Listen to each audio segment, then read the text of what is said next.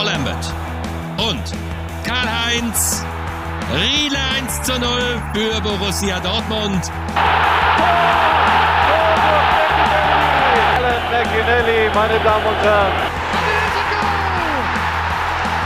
And Scotland have bounced back again here. Yet again, they are level with the world champions. Welcome back to another German Football podcast. We're back for another weekend, and Ronan, I think I'm going to predict that F C Köln will beat six nil every week after the weekend's triumph win over Borussia Dortmund. What do you think? I mean, seems to be maybe that bit of reverse psychology might work for you. This is the main place to start for you. You'll still be buzzing from it. Oh, I must be. I mean, I've got I got into Gisdol's head clearly. He must have listened, and so we can't get beat six nil. We're going to go out. Do you feel? I mean, I didn't watch. I didn't actually get to watch the full game. I had, I had issues with Sky over here that I didn't actually get to watch the full game, which is really annoying. But watching back the highlights, I mean, it's not like the, the two goals they scored were like great goals. They were both identical. Poor defending from Dortmund, back post, uh, open goal for Skiri. Um, and you know, when you're two nil up at Dortmund, you kind of get it's kind of that way that you kind of give them a scare and they don't really know how to react to it, because I don't think Dortmund going into that game expected anything but a win. Yeah, true. They were flying before the game, really. But I mean, just looking back at the stats from the game, I mean, Dortmund only got four shots on target compared to Köln's five, so obviously the game plan worked.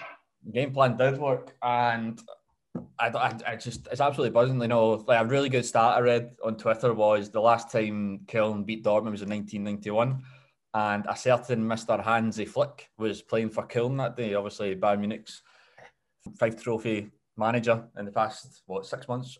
um, he was playing in the midfield for um, F C Köln, so that just kind of shows how long ago it was beaten, because Köln and Dortmund have got a slight friendship. A lot of, it's quite an interesting thing when we can maybe find out most of the teams, because most of the teams have got a kind of weird friendship, like Bochum and Bayern Munich have got a very weird friendship. They got on really well. Uh, but Dortmund and Köln, apparently, they got on really well. So it's good to see them finally get over one, and their, their pals, we'll call them. But uh, outstanding victory. And uh, does that save Gisdol for at least till after Christmas? Just that one victory? I think it will, especially how other teams down the bottom are struggling to pick up for points. Maybe apart from Mainz, they seem to have maybe turned a corner, but that's what I was going to ask you. Do you think that result of the weekend, do you think that's a one-off, or do you think this will be the kind of catalyst to kind of galvanise Köln and improve them going forward, give them that confidence? Well, I think that, um, like I mentioned a couple of weeks ago, Köln will probably get the hardest running until Christmas. And if they manage to pick, I said, I think I said they'd only pick up three points, and they've already done it in the first game. I said the only game they're going to pick up points was could be Mainz. Um, so I think if they can, even um, this week coming, we'll speak about it later, but the game against Wolfsburg, see if they get something off a team who's not lost a game yet, completely unbeaten. If they can manage something, gaining a bit of confidence from last week, um, I, I don't know, maybe maybe my comment of the bottom five will stay the bottom five, that might be true. Uh, but I don't think Köln are as bad as people are making them out to be. I think they've just kind of struggled to get things going, and they've had a lot of trouble with injuries. I mean, they did start an out-and-out striker against Dortmund, and they still beat them. So what what does that say about um, you know, Köln at the moment? They're just that young Jan Thielmann was basically playing up top, um, and you've you've got a, a team that's not playing with a real striker most of their games this season. You know, Seb Anderson's been in and out with injury, um, so. It depends on the next couple of games, I think, but I'd agree Gisdol's probably kept himself in the job till after Christmas, um, unless they just go in a they just go back to normal from Saturday and go in a really bad losing run. But no, nah, I think he's um, he's done really well there, and he cannot fault the team uh, for picking up a massive, massive three points against. I mean, Haaland. I don't know if you've seen it, but Haaland missed an absolute sitter at the end. I mean, you you would you would bet your mortgage on Haaland scoring that. From the, the angle it was up. I, I think we spoke last week about how amazing his record was, like the shots he's took that went on target compared to goals, but obviously that wasn't the, the case this weekend. I think even when Köln scored the early goal, you'd expected plenty of time for Dortmund to come back, but wasn't the case. Exactly. Unglaublich, as they say in uh, Deutsch, uh, which just means incredible. It was incredible. Unglaublich. Mate, a fantastic result. But if you look back at any other results, I mean, the, the main game I watched was an absolute cracker at the Volkswagen Arena with Wolfsburg against Werder Bremen. Your, your Bremen side, they, they fell short in the end. It was actually a very good first half, but um, five three, eight goals, that's, that is Bundesliga. That's, that's an advert for Bundesliga if you ever need one. Yeah, we both watched that on Friday night, and I think we've said a lot how... I think Bremen were, what, five or six games where they drew one all, yeah, and the game one all after twenty minutes. So like, ah, we up for now, and then straight right away, goals just kept on coming. It's crazy. I just, I just remember you. I remember you messaged me as soon as it went one each. Went, don't watch anymore. That's the game over. But imagine, imagine I took your advice and I missed out on another seven goals. It was incredible. Um, but just to. I think we, we've we've spoken about it a couple of times. Val Weghorst hadn't really hit the heights. He's now ended up six goals so far this season, so he's got a very good record. He did really well to let uh, Bartosz Bielak um, get a goal at the end. He could have finished that himself, you know, but he squared it for the young Polishman. Um, and he's basically, I mean, the game was basically won, but he sealed the game for them. Um, and you know, you, you can't really, you can't even really complain with any of the five, any of the eight goals that kind of that went in. Uh, Riedel Bakus was a fantastic strike, totally scoring for Wolfsburg uh, to kind of level it up. So, um, and you know, Brooks grabbed two goals, just one for each team. Uh, unfortunately, the super sub Kevin Movold came on after thirty-three minutes, which was, I think it was tactical, and then he scored straight away. But I think he came on because. And Bomb was on a booking. Yeah. So, and the way things were going, maybe thought it was a threat that he might get sent off. It turned out Movold ended up getting sent off himself anyway. No, because I remember tweeting from the account saying, uh, Kofeld masterclass two minutes in and he scored. And then I remember going, right, take that back. He's been sent off after like, well, I, might, I think it was like the seventieth minute or something. I don't think, I think he only played about forty minutes of the game um, after coming on, which is a bit crazy. I think he kind of that kind of turned the tide a wee bit, and I think what was what was um, impressive from Wolfsburg was that the early goal got in by Brooks' own goal in the second half didn't really falter them. They kind of Bremen didn't really come into the game in the second half at all, and I think that the third goal was a bit lucky for them in the end uh, because there was I mean it's a, it a bit of a calamity of an error from Brooks to kind of kick in his own net, but uh, you've got to you've got to look at Wolfsburg and really consider where they're going to go this season, because you can't falter how well they've um, started and still unbeaten, um, which is very impressive. Yeah, I think we've kind of spoke about how, you know, the results haven't been the most entertaining to watch. You know, the games have been quite low scoring, but I mean, that kind of definitely threw a curveball to, to that kind of stat with them scoring five, and could have been more as well. I think when that Bartosz Bielak came on, I think he had a goal disallowed as well. Um, I thought he was quite good when he came on, and to be fair, although it was five three, they were relatively comfortable in the end. It's probably Bremen going down to ten men probably helped that, but for large parts of the game, they, they were in control. Yeah, definitely, definitely. Um, I don't know if you ever noticed though, it was a, um, that if you if you look the game back, uh, look at Wout Weghorst. He doesn't have the Wolfsburg badge on his kit. Like it's just a plain Nike kit with a Volkswagen Arena. Like, have a look. It's really weird. I saw it the other day. Um, I just thought that must be that must be like a, one of the first times that's ever happened. I mean, I've ever noticed that. Um, it's just a plain, it's just a plain kit without the badge on. Very strange. Uh, but we'll we'll head into another couple of games because there was actually considering the two the two games I mentioned was probably the highlights. Um, Union Berlin Frankfurt, that's some game that was some some goals, and it's Max Kruse the one we should probably speak about this week, saying that he's the he's the shining light for Union at the moment. You know, like Haaland's been for Dortmund. Um, Max Kruse, unbelievable. Just the I mean, the second goal was fantastic. He keeps scoring penalties. He's the James Tavernier of the Bundesliga. He just keeps scoring penalties. Um, but some of the crackers he scored as well this season. He must be signing of the summer. Yeah, he is. I think he's kind of totally transformed the way Union play. I think last season their sole focus was on survival, and I think the kind of whole culture and the club and how good the atmosphere is at their home games, at, you know, those big home matches against other teams you'd expect to be around the bottom, where they're bread and butter, where they won games. But now they have Max Kruse in their team. He seems to have kind of really brought another dimension to the way they play, and it gives them a lot more freedom. and you know, they seem to be a lot more free flowing in attack having him in the team compared to what they were like last season.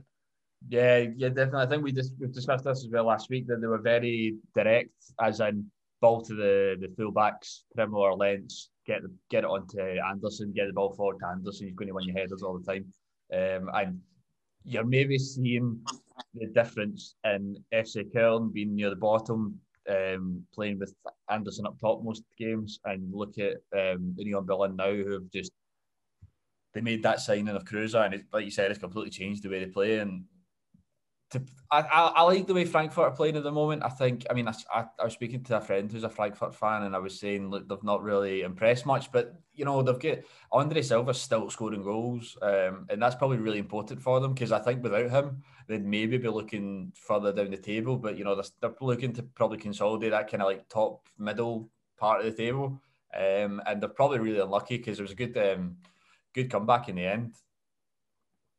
For yeah. them, two nil down after, what, six minutes?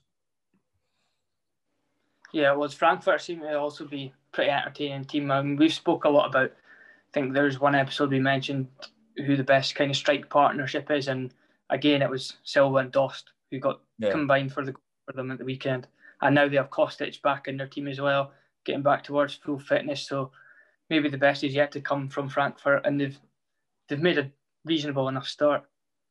Yeah, you know, they're not looking terrible, but they're not looking great. Um, but I think that having that that top two with Kamaden behind Kostic, you know, they, they're and even Hinteregger at the back, they're um, they're they're players who are going to take control of games. They're they're players who are going to to get you over the line when you're maybe not playing so well, and you know, to come back from really. I mean, if you lose two goals in the first six minutes, your your head's gone down. You're not.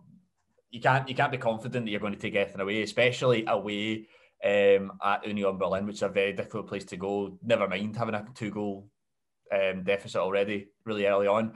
So, I mean, to be seen to honest, credit to Frankfurt for that result uh, to come back. But are Union Berlin serious European contenders this season, or do you think they will falter? I think... I think we said last week that this game would be kind of a good eye-opener to see yeah. where... where both teams are, and it's not really opened anything up to prove who's going to finish where, because it ended a draw. But I mean, at the moment, you can't really write them off. They've no, not at all. Only won one game. It's, it's mental. It's actually it's crazy that just such a new team. Uh, obviously, we're going to talk about it more in depth for next week's game. Um, but just it's incredible watching the way they are now, and I wouldn't write them off at the moment. They've scored twenty-one goals. I mean, I, I think they're, yeah. they're joint top ahead of Bayern. Yeah.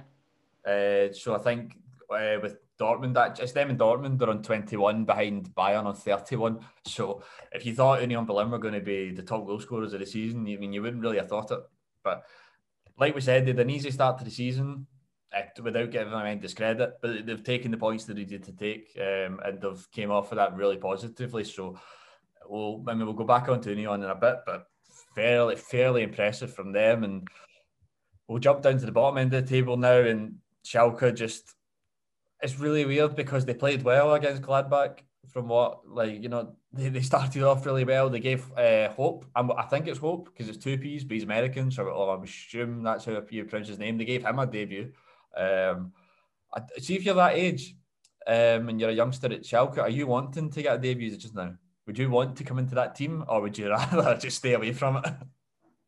I mean, it's a tough place to go and make your debut in, but I suppose you have nothing to lose because the senior players ahead of you haven't been doing it. So I think maybe when fans see a younger player come in, they kind of give them the benefit of the doubt. Yeah. Compared to the senior player who's letting them down, they'd be annoyed, but they know the youngster has a bit more pressure on them, but you know they're giving it their all. But yeah, as you said, they actually, I watched quite a lot of this game, and I sort of thought they started all right, and they deserved to be level when Rahman scored. There you go. But fantastic goal. When they, yeah, it was. But, I mean, they were still in the game at half-time, but when it went three one just inside the second half, that was game over from that point on, really. You could tell that their heads were down. There was no way back, but they just didn't really get the rub of the green when they needed it most, like when the game was kind of a lot tighter in the opening stages. They didn't quite get that break of the ball that they need. And then once Gladbach got their two-goal cushion, they kind of played about a lot more freedom and got their fourth goal in the end as well. So, yeah, definitely. And I'm just looking at the lineup. You know, they've got at least three players born after two thousand four, because Kabak actually is as well, sorry. So you know, you're looking at at least four players born within two thousand, four or five. That's kind of, it's a, it's, is it, like we kind of mentioned a wee bit there, but like, is that a good thing that they're bringing the young the youngsters through now, or do you think you're kind of setting them up for a bit of failure if they go down? It is kind of setting them up for a wee bit of failure, especially the way things are going, and the fact that they've not got as many senior players to lead them through because they've basically told them all to piss off. And they have. But, I, mean, I think Mascarell coming back in, you know, to be a captain again, you know, that's probably good for them, you know, having him there. You know, you look at Cedar and Mascarell is a very good middle two. Like, that's a middle two that any Bundesliga team would probably take out with maybe uh, Bayern. Even Dortmund could probably, like, wouldn't be out of place if they went aside Cedar. So it's a it's a very strange, like, situation at Schalke, but we've spoken about Schalke far too much that we just, it's it's difficult to kind of to gain any more new information out of them. But what do you think about Gladbach? You know, very disappointing. Not this.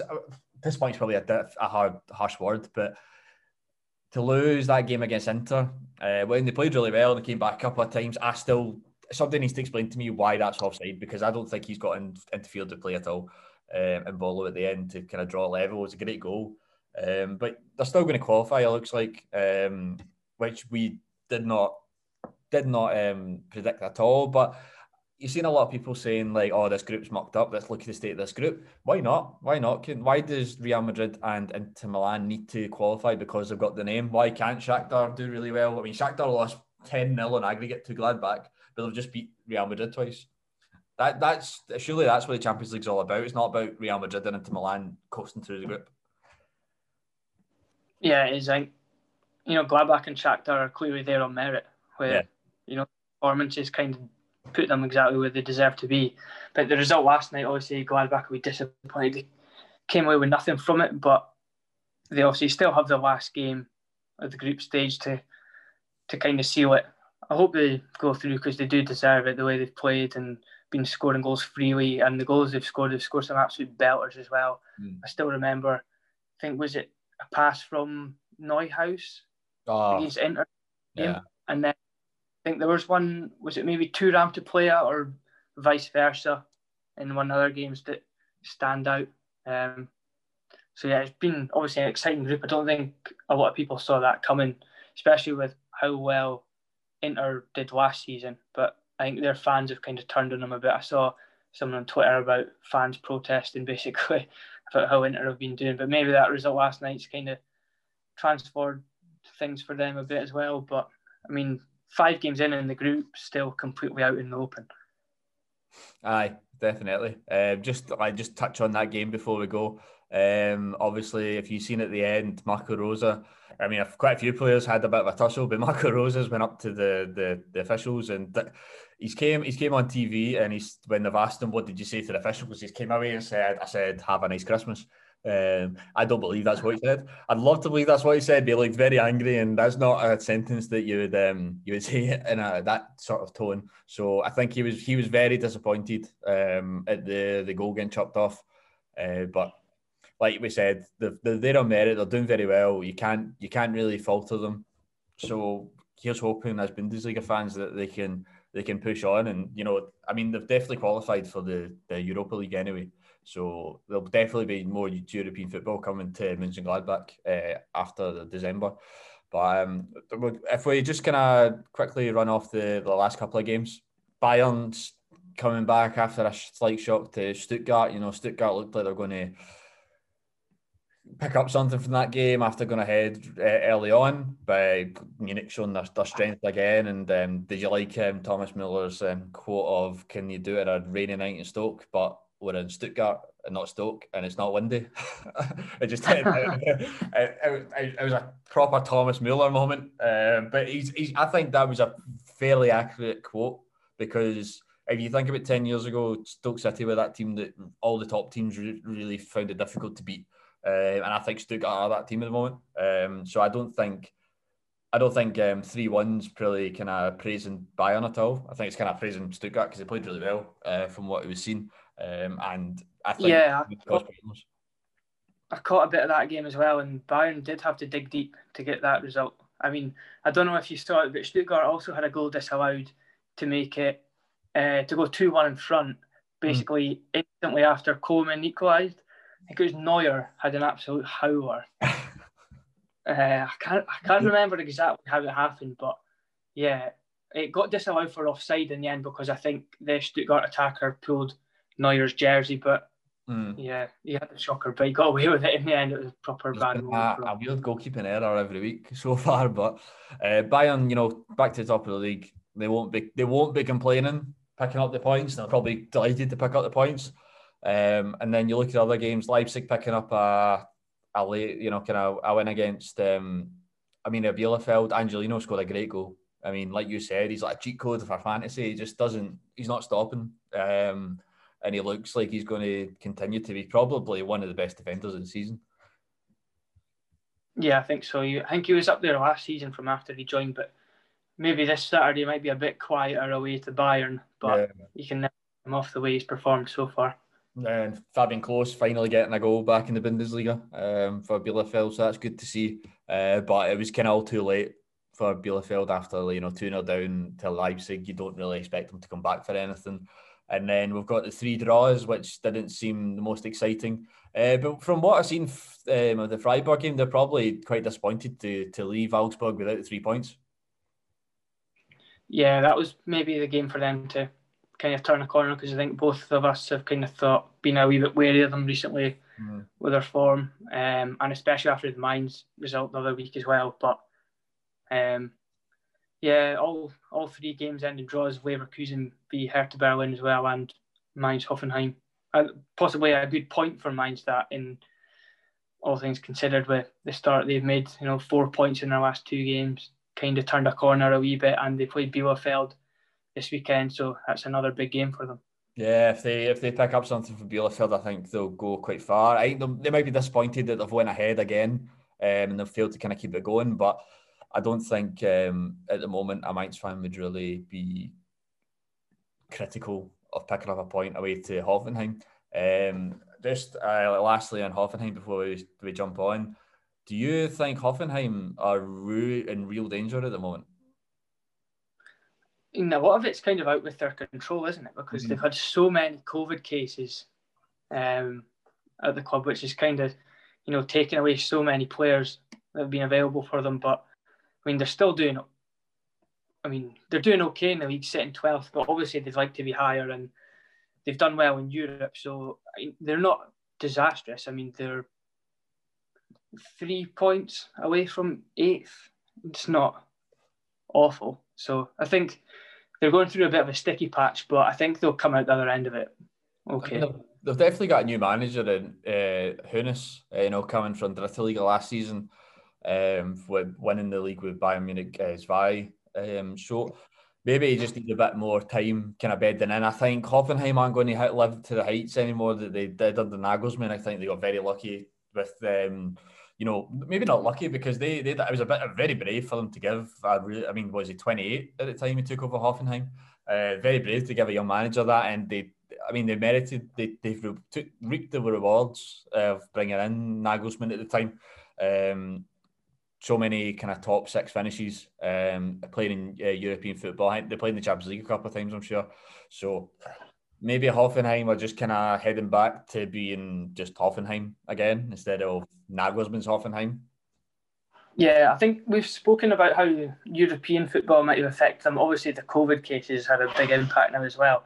But just looking at their group, they've played four one four. They're already through. So mm. maybe it kind of reverses now, that they can kind of take their foot off the gas a wee bit in Europe and concentrate more on the league, so yeah, they don't get caught in that, because they know they're they're guaranteed to go through, and they've been pretty convincing in the group as well, only conceding one goal. So maybe that gives them a bit of fo- focus to come back in the league, and they don't have to, you you know, they can rest people in Europe rather than having people fatigued for league games. We'll move on to the weekend coming, and probably the biggest game coming up, which will be on Friday night. So one of the biggest games coming up in the weekend, you know, the Berlin Derby. Berlin Derby is going to be a, a I mean, it's a, it's a huge game over in Germany, because uh, it's only recently been a Bundesliga. Like, last year was the first time it was ever a Bundesliga um, rivalry, um, because it, Union have never really, uh, and Union have only recently been in the Bundesliga as well. So, I mean, it'll be really interesting to see, because Union are flying, as we've, we we spoke about at length at the start, um, and Hertha are kind of no faltering, but they're, they're there or thereabouts at the moment, and they're not really looking like they're going to impress. What is your initial thoughts coming into this? Do you think, which is a very strange thing to say, but do you think um, Union are just going to run away with us? I, I think they are. They do go into it as favourites, um, but I, I wouldn't write off Hertha. I think they've got a good squad, but I mean, it's a derby that I think has created kind of a lot of hype around it, but maybe the best, we haven't seen the best of this derby yet.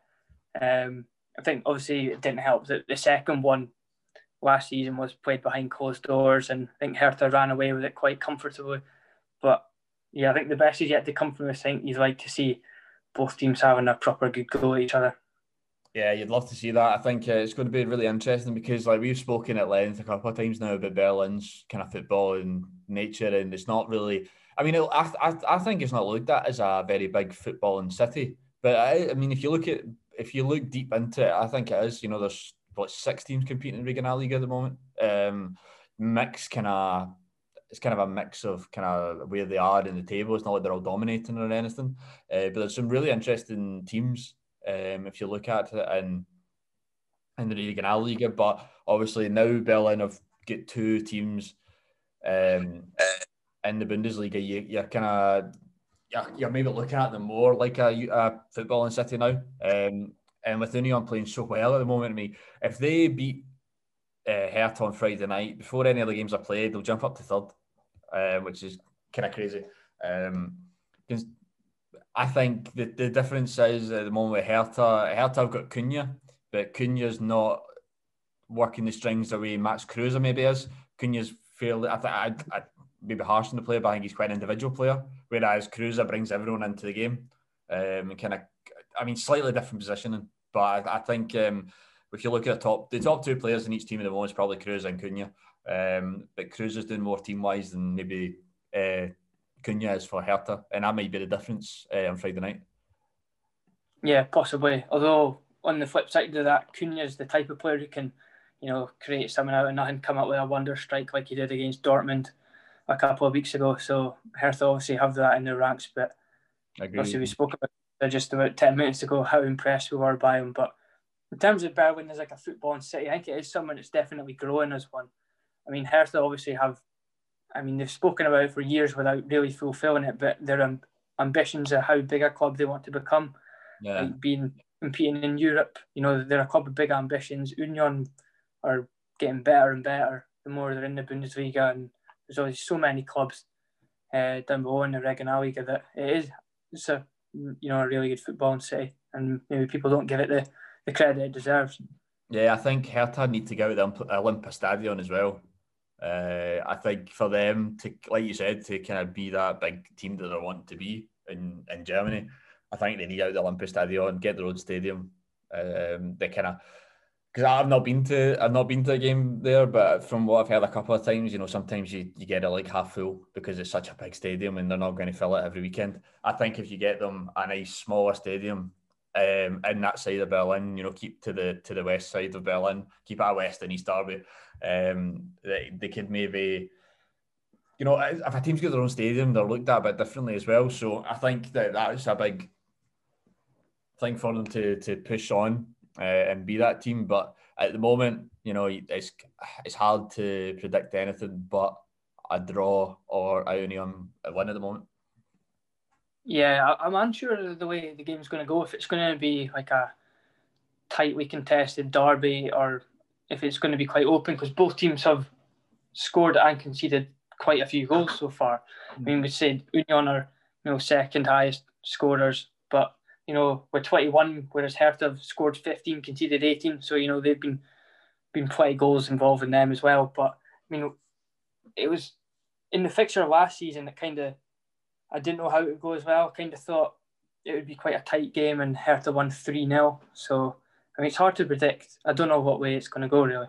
Yeah, and no, that's why it's got to be um, kind of the match of the week, uh, the match of the, definitely. It's going to be an incredible game. So get tuned in on B T to watch um, the Berlin Derby. It should be an absolute cracker. Um, next couple of games, you're looking at Freiburg, Gladbach. Are Gladbach going to be hindered by that really impressive performance against Inter? You know, high energy performance to then play on Saturday. Um, do you think that they'll um, drop points against Freiburg, or do you think they'll probably just kind of edge it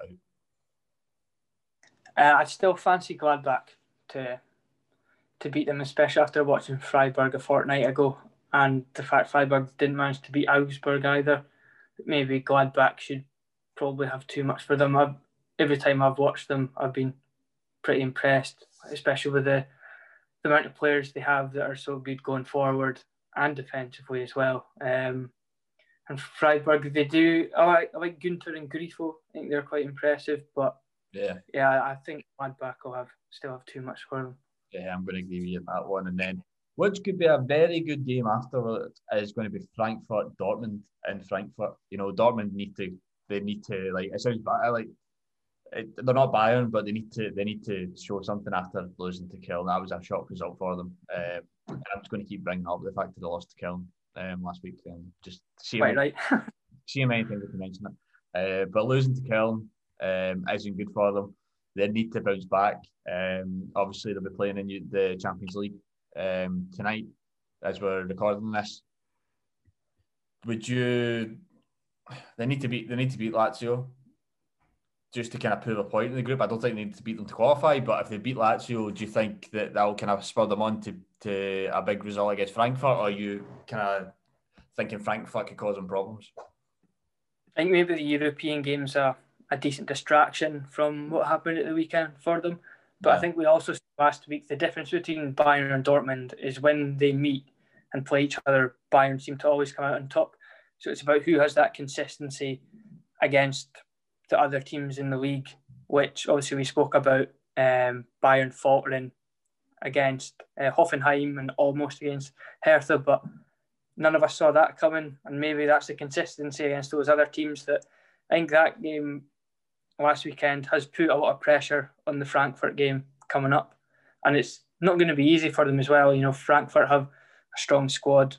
We've already spoken about their dangerous players that they've got. You know, they have a really strong spine to their team, and they've got ambitions to get back into Europe again, so they've got a point to prove, and maybe they'll see Dortmund being slightly vulnerable from last weekend's result, and the way Colin played against them, they can, you know, learn from that and possibly find other ways to, to break Dortmund down and, and beat them. Definitely, and if you're going to compare them to Munich in that sense, Munich beat uh, Frankfurt five nil earlier in the season, so Dortmund are going to have to take pick out a big result against um, Frankfurt the weekend if they're going to keep up consistency kind of reasons with um, Munich. So, well, I mean, it'll be interesting. I think that'll be quite a, a good game to watch as well. I don't know if that'll be the game that's live on B T or in the U K or not, because it's probably the, it is, yeah.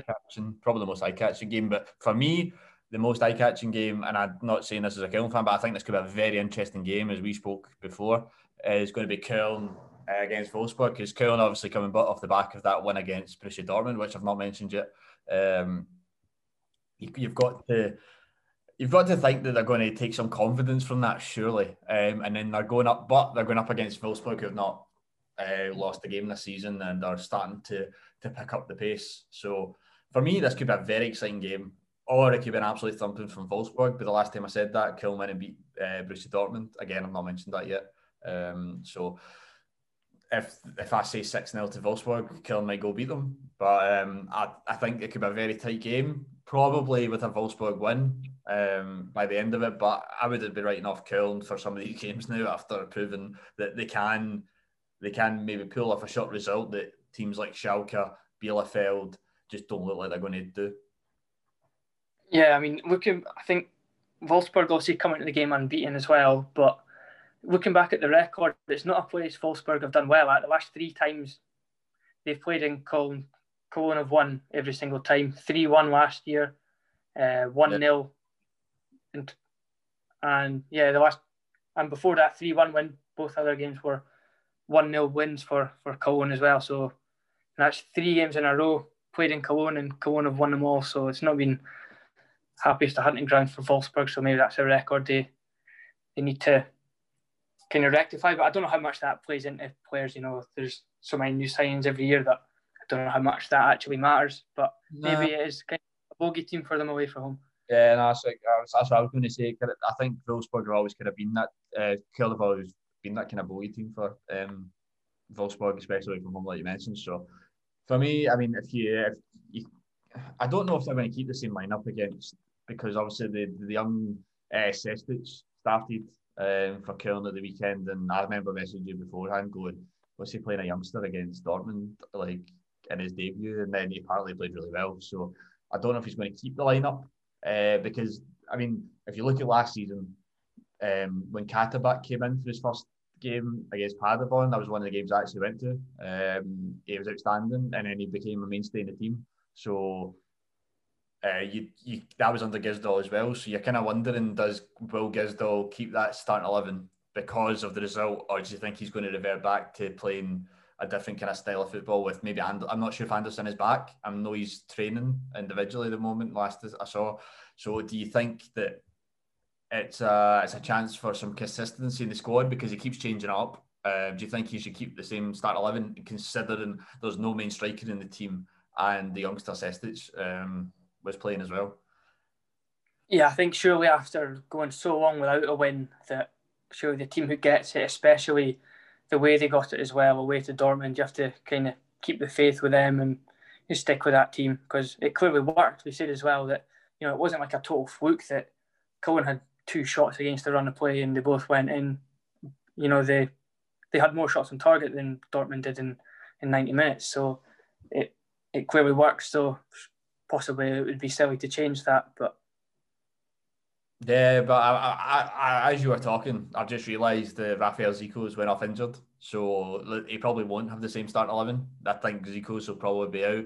Don't know if that maybe frees up some space for like Ezebue, who missed out. Um, but I think just the way he changed the formation and stuff and it worked, I don't know. If they keep the consistency as much as they can with Zico's obviously being out, um, I don't know, there could be anything. I think this is going to be a very, very interesting game to have a look at. Um, one game that I'm not too excited about. I mean, I said I sound kind of I sound a bit harsh, but it's considering I'm wearing one of the team's jerseys at the moment. Uh, Bielefeld against Mainz. It's not it's not really eye catching for me just because of the way the two teams play. Um, do you think Mainz will push on again, or do you think this is Bielefeld's own like first real chance to prove that they can survive in this league? Yeah, I think this is a bigger game for Bielefeld than it is for Mainz, probably because Bielefeld are at home and Mainz come into the game on the back of two good results. But, I mean, it isn't the most eye-catching for the neutral, but in terms of how the Bundesliga is going to pan out down the bottom of the season, it's a pretty big game. Definitely, definitely. Um, I would... Maybe, I, do you think Klos getting off the score sheet might give him some confidence? Because he's, I, I mean, he's, I don't think he needs to have confidence to score goals. We've seen that in the Zweite Bundesliga and Dritte Liga for the past couple of years now. He's not, he's not a confident striker. He's just, he just, he's just a very good striker, but he's not set the light. And I don't know if maybe to compare him to Simon Terodde, um, because you look at Terodde now, I think he's he's either top of the Zweite Liga charts or he's near the top for Hamburg, but he maybe scored three goals for Köln last season. Um, and then the year before that, you're looking at twenty odd goals he scored. So maybe you just, you get some players just find the level, and maybe Klos has found his level in his Zweite Liga. Um, but not to write him off, do you think that he could still become that man to do something for a Bielefeld side? They've only scored six goals in nine games. Yeah, I mean, I think we said that possibly Bielefeld not having that kind of standout attacker could be what separates them from going down, but this is the these are the types of games where players like Klos and that have to come good because they're must-win games. So it's the type of game that they they'll be looking at thinking, you know, to win one nil and Klos pops up with a winner. These are the games they'll be aiming for that to happen. So it's quite a big one for him and the club as a whole, really. Definitely. And if you look at the striking options for both sides, are you going to pick Klos and Cordova over uh, Mateta and Quaison? That's, that shows the difference. It shows the difference yeah. between the, the, the teams. You know, Mainz are struggling, but look at the quality that they do they do actually have going forward um, compared to most of the other squads, which is quite impressive. I think Mateta and Quaison, great goal scorers, and they've proven that with the past couple of seasons. Um, so, you know, it's disappointing, but I think uh, Bielefeld, they're not really been convincing me at the moment. Um, big game on Saturday night. It's Bayern Munich against Leipzig. Is this a game that Bayern again could falter, or do you think resting all the players during the, the Champions League um, might benefit them coming into this game? And do you think that was a tactic for this game, or do you think it's just a tactic because the players need a rest? Yeah, I think it was probably, it, it made sense. I mean, they'd already qualified for the Champions League, so there was no need to to risk anyone, especially away to Atletico Madrid. It would have been a, a really tough, kind of grueling game that would have taken a lot out of people. So they would have probably had this and probably prioritised this, which I think was the right thing to do, mm. because with Leipzig sitting second in the table as well, it's, you know, this can really sit, you know, bring a five-point gap between those two clubs. So it probably was the right thing to do. And with Leipzig having played tonight as well, it means they have to play their full-strength team with one day's less rest. So, I mean, everything kind of points in Bayern's favour, I suppose, for it, despite yeah. good Leipzig have been as well, I suppose. I know, it just, it's, and we mentioned earlier, it's like a game that Angelino probably needs to be at his best. Sort of looking like um, Munich could probably probably be the team that, that, that comes out on top of the, the late game on Saturday then.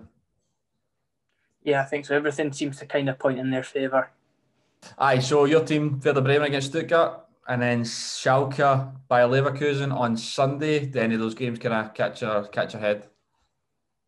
Uh, well, Bremen and Stuttgart's been two teams who've been pretty decent this season and that we've both been impressed with. Bremen against Stoke.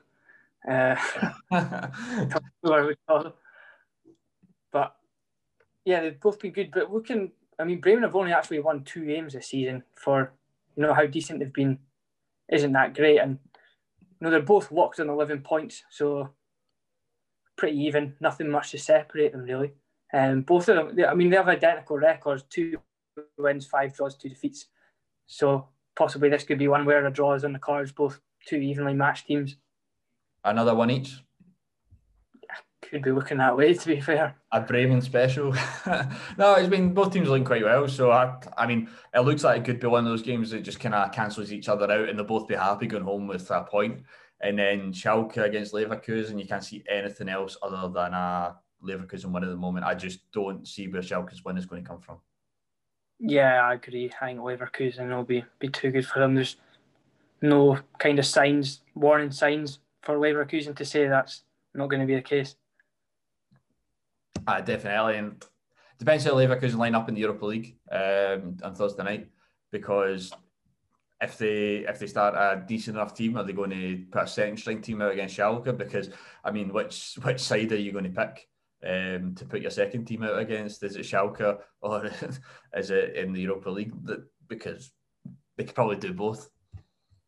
Yeah, I mean, a lot of their rotation options are, are really good as well. I mean, I think we said last week how when they rotate the team, it doesn't really tend to weaken it. Mm-hmm. I mean, obviously, Alario has been fired and he's recently had a rest. Patrick Schick came in, scored. Uh, left back, Vendel and Sintgraven. You know, all their attacking options. I mean, there's so many. I think we reel off the names every week about, you know, the players they have going forward. So, I mean, whatever team they put out, I think it'll be stronger than what Schalke have. But, yeah, I can only see one winner.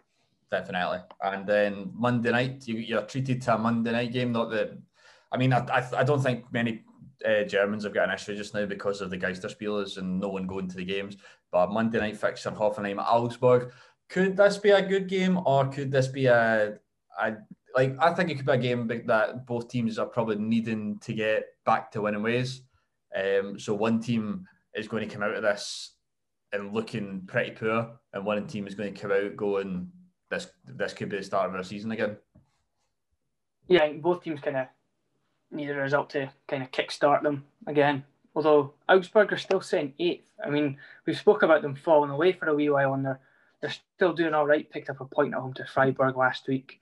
Um, but I mean, Hoffenheim. If there was a time to play Hoffenheim, it possibly is now. The time they're kind of faltering a wee bit, but as I say, they'll probably rest people on Thursday night, and they'll be able to go full strength on Monday. Um, but it is a game which possibly reasonably difficult to call. Would you say they're kind of evenly matched at the moment? Probably. Um, which, I mean, you wouldn't have said this last season or the year before. Uh, but at the moment, Hoffenheim, you know, Kramaric coming back is great for them. If you get Kramaric playing on form, they're not going to finish near the bottom of the table. That being said, Augsburg as a team have been very good this season in certain games. I mean, they have only won three games, but they've also only lost three games. So I think maybe a wee bit of consistency there has not, ter- not been too bad, and that's probably what Hoffenheim are missing in the game. So for me, could be an interesting game. It could also be a very boring draw at the end of it just because of the way both teams have been. But this could maybe kick on one of the teams to continue kind of going into that kind of after this kind of first third of the season's over. Um, to kind of continue to continue and try to push up the table again. Yeah, I mean, Augsburg, their away form has actually been reasonably good this season. They won away to Union, drew away to Wolfsburg, drew away to Gladbach. So, you know, despite it being away from home, you know, they're clearly no mugs on the road. And Hoffenheim had a disappointing result the other week on a Monday night game as well when they got comfortably beaten at home by, by Union. So, I mean, it's difficult to call which way it'll go. Definitely. So we'll kind of move on then. We'll bring back kind of a wee segment that we've kind of we forgot about recently uh, with the Twin Towns, but it's, we're, we're bringing it back for a certain reason. If you look at this Zweite Bundesliga table, you will not see Hamburg or S V at the top. You will see Greuther Fürth. Greuther Fürth, team in Bavaria. They are twinned with my hometown of Paisley. So this is the kind of wee link we've kind of got going um, to bring the Twin Towns back. So Greuther uh, Fürth, the, the town, is twinned with Paisley. It's a very interesting kind of twin because we've spoken already about Nuremberg and Glasgow, and if you look at a map where Fürth is compared to Nuremberg, it's basically joined onto it, and it's kind of similar to where Paisley is in Gla- to Glasgow. So it kind of makes sense. It's like the the kind of Renfrewshire, Glasgow area pushed together inside the Franconian part of um, Bavaria. But that's what they call it. It's like the... Um, Both teams are big rivals, um, Nuremberg and Greuther Fürth. Um, and obviously, you know, they're not rivals, but um, St Mirren and Celtic and Rangers have always had a, a, because they're so close by, they've always been good kind of away tendencies and stuff in Paisley. So it's probably slightly similar in that way, but obviously not at all because the, the Franconian Derby, as it's called, is a very big derby. And Greuther Fürth came out on top of that on at the weekend. Uh, which put them top of the league, and Nuremberg are kind of sitting bottom, so it's kind of uh, disappointing for Nuremberg, but the Greuther Fürth doing really well. My, my one thing is, before comparing them to being a Smun fan, as a Smun fan myself, um, they do play in green and white hoops, so we're maybe aiming towards people in Paisley who support Celtic, because I don't imagine anyone else. Um, they've also got a big shamrock in the middle of their badge, and they are called Kleeblatter. That's their nickname, which is basically like a shamrock, like a clover leaf. So, um, yeah, I'm not actually sure of if they've got like proper Irish origins or wherever this nickname actually came from, because I mean, in the south of Germany, it doesn't really make sense. But uh, here we go, they're, they're playing green white hoops with uh, a three leaf clover on their uh, badge. But you know, a fifteen thousand seat capacity stadium at the Sport Park Ronhof, um, but a team that's historically at the very start of German championships, you know, they, they've won three already. They've won one uh, Zweite Bundesliga back in twenty eleven twelve season. They spent one year in the, the, the Bundesliga, but they finished bottom, came straight back down, and they've kind of been floating about um, this Zweite Liga again for the past what, seven years now, but a bit mixed. So they're not a team that's always going to be finishing bottom, near the bottom. They're not a team that always finishes at the top, but they had a very good season um, the year they came back down, but they finished third, nearly went back up, but Um, ninth place last season, probably not the greatest, but you look at their team, they've actually got a lot of very interesting players at the moment. You know, Julian Green kind of came through Germany at a time, he was going to be a young player, he's playing for them, the American. um, Norwegian Havard Nielsen as well, striker. We've got a couple of decent players just to kind of have a look at. Might be a team, you know, that you can maybe look to follow. I don't know if um, we may should maybe create a link between St Mirren and Greuther Fürth just by being a fan myself. I don't imagine many many Swan fans are going to follow a team that play in green and white hoops. But anyway, it's um, it's because of an interesting derby with Nuremberg and stuff. I think that'd be quite a, a cool team to kind of look at. They're, they play good football as well. They're not. They've never really been a team that every time I've seen them, they've always been playing really well. Um, They've got a second team as well. They play in the Oberliga in Bayern, so that's probably the highest they can go up to at the moment. Um, but there's a there's a wee kind of link between my hometown of Paisley and the top of the Zweite League at the moment, uh, so Greuther Fürth. So maybe that's a team that anyone from Paisley might be interested if they're looking at some new German football team to get involved with, especially that they're doing being so successful as well. I don't I don't know if the green and white hoop, but I suppose there is a a lot of Celtic fans in Paisley, so I, mean. I, can, I can vouch for that being a Paisley buddy myself. Yeah. But I mean, you know, a team that's always sitting in the second league, maybe maybe some Celtic fans might want a smaller team because they can't handle getting beat um, one game. So I may, I might, they might not be able to support them either. Um, not to, to mention them at all, but it'd be interesting. So there we go, Paisley and Fürth, and it's Greuther Fürth, um, top of the Zweite Bundesliga at the moment. Right, so again, we're going to do another quiz. It's my turn to quiz Ronan. Again, Ronan, just to confirm that you've not been told anything about what this quiz is about before I get it started. Yeah, I don't know anything, so... I mean, um... the one the one thing I gave you was that it might be tougher, so I'm interested to see how you get on. I think we've all done well in the quizzes so far, so pressure's on for someone to have that first blunder. The only hint I'll give you at the moment is that it also includes some Zweite Bundesliga, just to make it just to make it a wee bit tougher and more interesting. Okay, so how do you feel about that? Not bad. I'm happy to give it a go and test my knowledge. Okay, so basically, I'm going to go through teams that compete in the Bundesliga and the Zweite League as stadiums, and you're going to tell me which team plays at that stadium. Oh, this could be bad.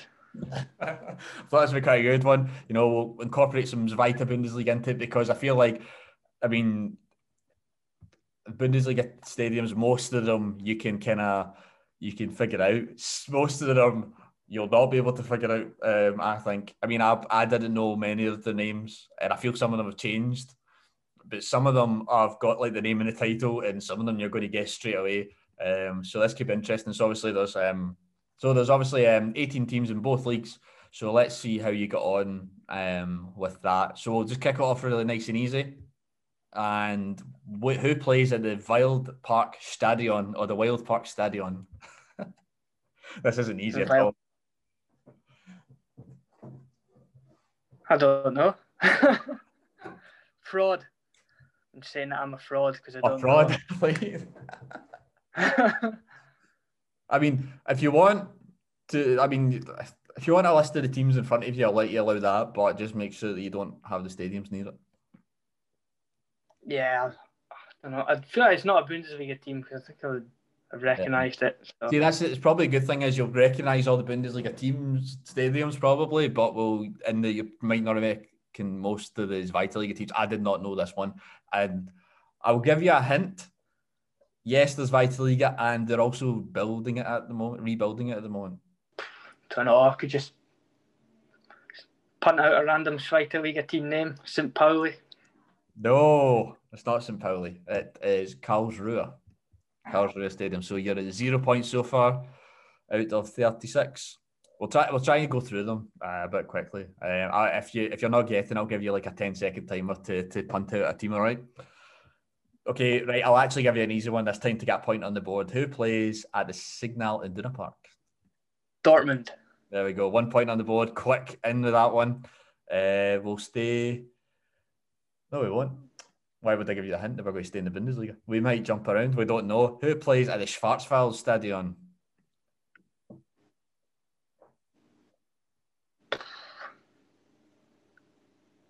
Hmm. Don't know. I'll give you a hint. It's going to be their last season at the stadium.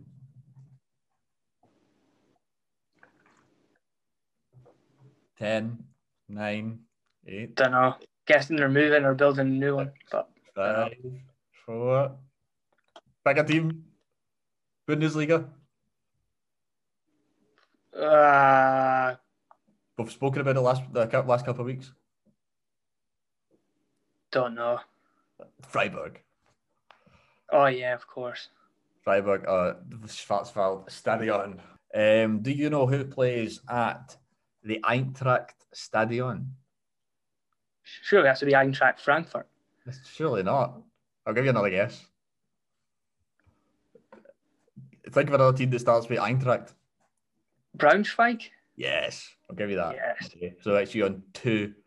You're in two out of four so far. That's that's not bad. Okay, this is a bit of a trick one for you. Who plays at Sport Park Ronov? Ronov's the Schalke goalie, plays there himself. Don't know. Sport Park Ronhof. Ronhof. I'll give you a clue. I said it five minutes ago. Were you listening? Don't know. No.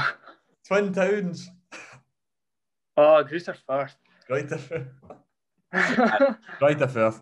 So you're you're at three, uh, two for five so far. Um, right, I'm going to give you a, I'm going to give you a hint now. If it's Zweite Liga or Bundesliga, and um, see if that helps. Um, who plays at the Max Morlock Stadion in the Zweite Liga? Don't know. Like a FIFA.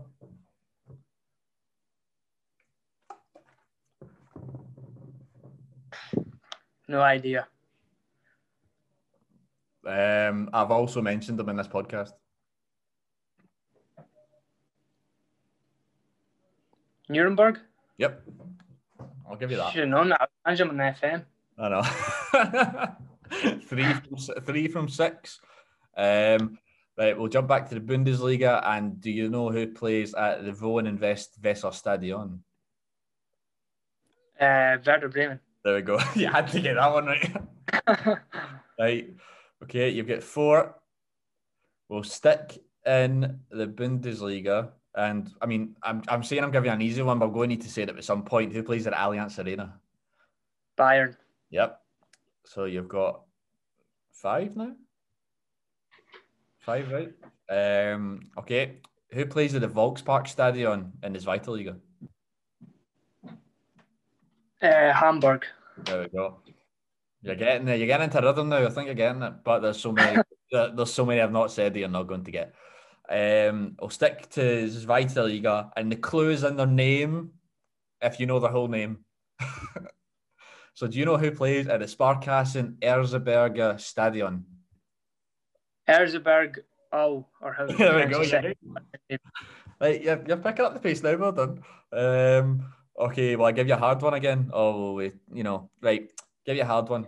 Who plays in the Zweite Liga at the Benteler Arena? Benteler Arena. Don't know.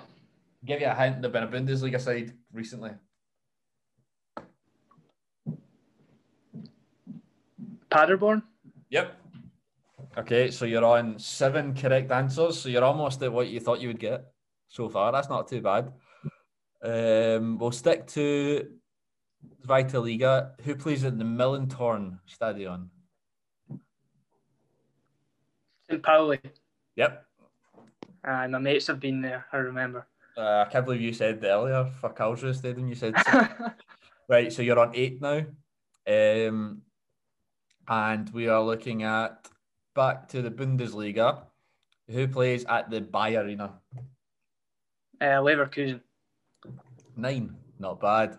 Stick to that. Here's a, here's a trickier one. Who plays at the Pre-Zero Arena in the Bundesliga?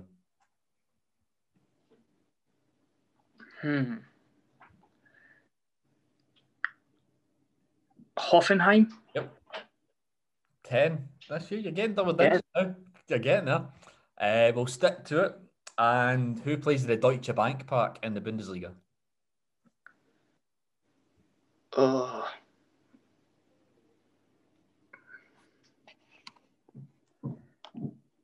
try to do this by eliminating teams that are no. So who can it not be? Bielefeld? Nope. Who was it?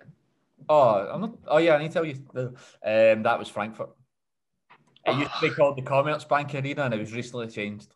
So I'll give you that. Oh. I didn't know that. Just use that as your excuse. Um, back to Zweitliga, who plays at the Flyer Alarm Arena. Flyer, funny name. Yeah, I'll give you a clue because um, they are a recently promoted team. Who came up? Ten. Oh, not wise. Eight. They were a twin town. Seven. I know. This is where I know them from as well. It's Six. The one who's with Dundee, isn't it? Yeah. I can't give you Dundee. Four. Three. I can't remember. Show a name. Dundee, but... Show a name. Show... You nearly said it. Don't know.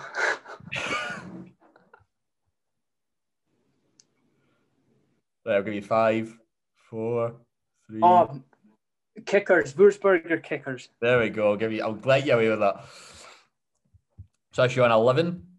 Uh, stick into the Zweitliga, and who plays at the Merkur Spiel Arena? My hint for you is I've been there.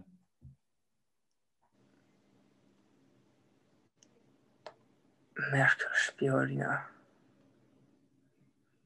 My second and hint. You've been there. Um, Düsseldorf? You've been to Düsseldorf. Yeah, is it? Well, okay, you're, you're getting there now. You're getting there. Who plays it, uh, in the Bundesliga at the W W K Arena or the W W K Arena? Augsburg. There we go. twelve. Um, who plays? Uh, if you get this wrong, then um, losing you as a podcast host. Uh, who plays at the Rhein-Energie Stadion? Oh, oh come, come on! on. Got you there. F C Köln stadium. I've been to twice. Go to the that stadium if you've not been before. Uh, Zweitliga. Who plays at the Jan Stadion? I'm not going to say the last word because it basically says the team's name. Uh, so mm. Who plays at the Jan Stadion? I'll give you a clue. It's also in the team's name, but I, I can't tell you the full team's name. Jan. So Jan's in their name. In the Zweitliga. Oh, Jan Regensburg. There we go. So you're on thirteen now. Stick to Zweitliga. Who plays at the Holstein Stadion? Holstein. That's one of the bigger teams. Holstein Stadion. Who plays the host? Oh, Holstein Kiel. Aye. Slow to catch on there. Fourteen, fourteen. I always catch you. I always got you there. Who plays the Schuko Arena in the Bundesliga? Schuko Arena. Which I think are teams I've not actually said. Bielefeld. uh, yep, Bielefeld. So actually, what, fourteen now? No, fifteen, getting there. Not bad. If you get twenty, I'll be, I'll, I think that's quite an impressive score. It's quite a hard quiz. And I hope that you give me a hard quiz next week after this one. Um, so who plays at Borussia Park? Gladbach. Okay, fifth, uh, sixteen. Who plays, I'll give you another hard one. Who plays at Stadion an der Bremer Brücke? Osnabrück. Well done. Oh yeah, it's got that from the yeah, last part. Just booking the name, to be fair. Yeah. uh, so seventeen. Uh, who plays at the Merckstadion and Bullenfalter? Can you even repeat that? No. um, like guys, Vitaliga teams are not listed. Hanover? No, not Hanover. Uh, it is Darmstadt. But- Darmstadt. You should probably should have wrote down the teams you've got right so that you don't. Yeah, I should. Uh, that's for next time. Um, stick to the Zweitliga and who plays at the Von Vonovia Ruhr Stadion. The clues in their name, the area they play in, which is the Ruhr. Ruhr. Do you know where the Ruhr is? No. I'll give you a hint, it's very close to me. Dusseldorf? You've already said Dusseldorf. So I have. I'll, I'll give you another chance for that one. I think who else is close to you? Bochum? Yep. eighteen now. So you hit twenty, I think you should be quite proud of yourself, to be honest, after saying you'd only get like ten. It's not bad. Um, so we'll go back to Bundesliga. So what we've got left in the Bundesliga? The Red Bull Arena. Leipzig. Okay, nineteen. Uh, the Veltins Arena. Veltins. See, I'm trying to think of teams I've not said, and I should have wrote them down. Bundesliga. Um, who I've not said? Stuttgart? No, it's not Stuttgart. I'll give you a guess because you kind of said that there, but you didn't say it. Stuttgart? Nope, Schalke. Oh. Okay, uh, jump back to Zweite Liga. Uh, who plays at the H D I Arena or the H D I Arena? Hanover, because there's a H in it. Yes. You've had twenty. Oh, yeah. You've had twenty. You've had the twenty you wanted to get. Okay, so we're looking at Zweite Liga teams, and we've two left we've not said, and you've got twenty points. And in the Bundesliga, we've not said, we've not said five. Five in the Bundesliga, two in the Zweite Liga. Would you like to get the two Zweite Liga ones out of the way? Let's go for it, because I think I know what two teams have not said, so I've got a fifty-fifty chance. I don't want to put you off, but they're both quite difficult, like stadium names. Um, as in, the first one is at the B V T Stadion am Hartfeld. Heidenheim? Nope. Sandhausen? Yep. Yeah, I knew it was the two. I'm not, I, I feel like I shouldn't give you a point for this, but who plays at the Voith Arena? Heidenheim. There we go. So twenty-one points. You have five Bundesliga teams. We're going to do this rapid fire. Let's see if you can get them all. Olympiastadion. Hertha. twenty-two. Who plays at the Mercedes-Benz Arena? Um, why my mind went blank? Stuttgart. Okay. Who plays at Opel Arena? Is that uh, Mainz? Yep. twenty-four, I think you're on now. Who plays at the Stadion an der Alten Försterei? Union Berlin. And your last one, who plays at the Volkswagen Arena? Wolfsburg. Wolfsburg, there we go. So you ended up with twenty-six. That's not terrible.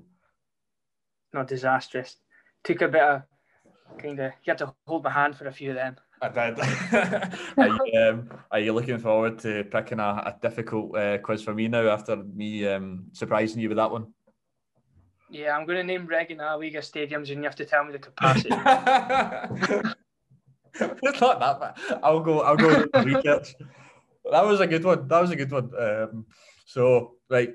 So, I after um, Ronan listing off, or me helping Ronan listing off all the, the, the Bundesliga and Zweite Bundesliga stadiums, uh, hopefully we can look at getting back to these stadiums um, in the next season. I'm sure, Ronan, after knowing all the names of them now, you can't wait to go to the Schuko Arena, if you even remember what team played there.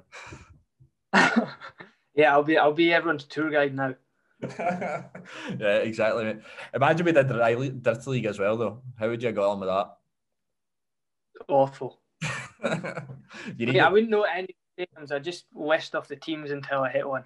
Definitely, mate. It's fine. You know, I just go through the process. You just name a stadium and just be like Kaiserslautern, eighteen sixty, Hansa Rostock, Dresden, blah blah blah blah blah until I get it. I thought I thought they've been too easy up until now, and we had to put one kind of we'll we'll call it kind of. The world class difficulty in there, so uh, that's that's not a difficult, not the, the most difficult one, but quite a difficult one. So if we chuck one of them in there, um, well, I think I'm looking forward to mine next week now because I'm just going to make a right arse myself. Um, so that'll be fun. But hopefully we've got a good match day coming up uh, for match day ten. Um, you know, Berlin Derby, a couple of really good games coming up. Uh, hopefully in the run up to Christmas, we'll try and get a couple of guests on. You know, kind of Scottish guys coming up. I think we've got a couple of ideas we're looking to, to maybe get on. So hopefully um, it'll be a good match day. Um, Friday to Monday, get your Bundesliga fix, get on the games. I think there should be at least four or five games as we've shown live on B T, and we will see you next week. Scotland have bounced back again here.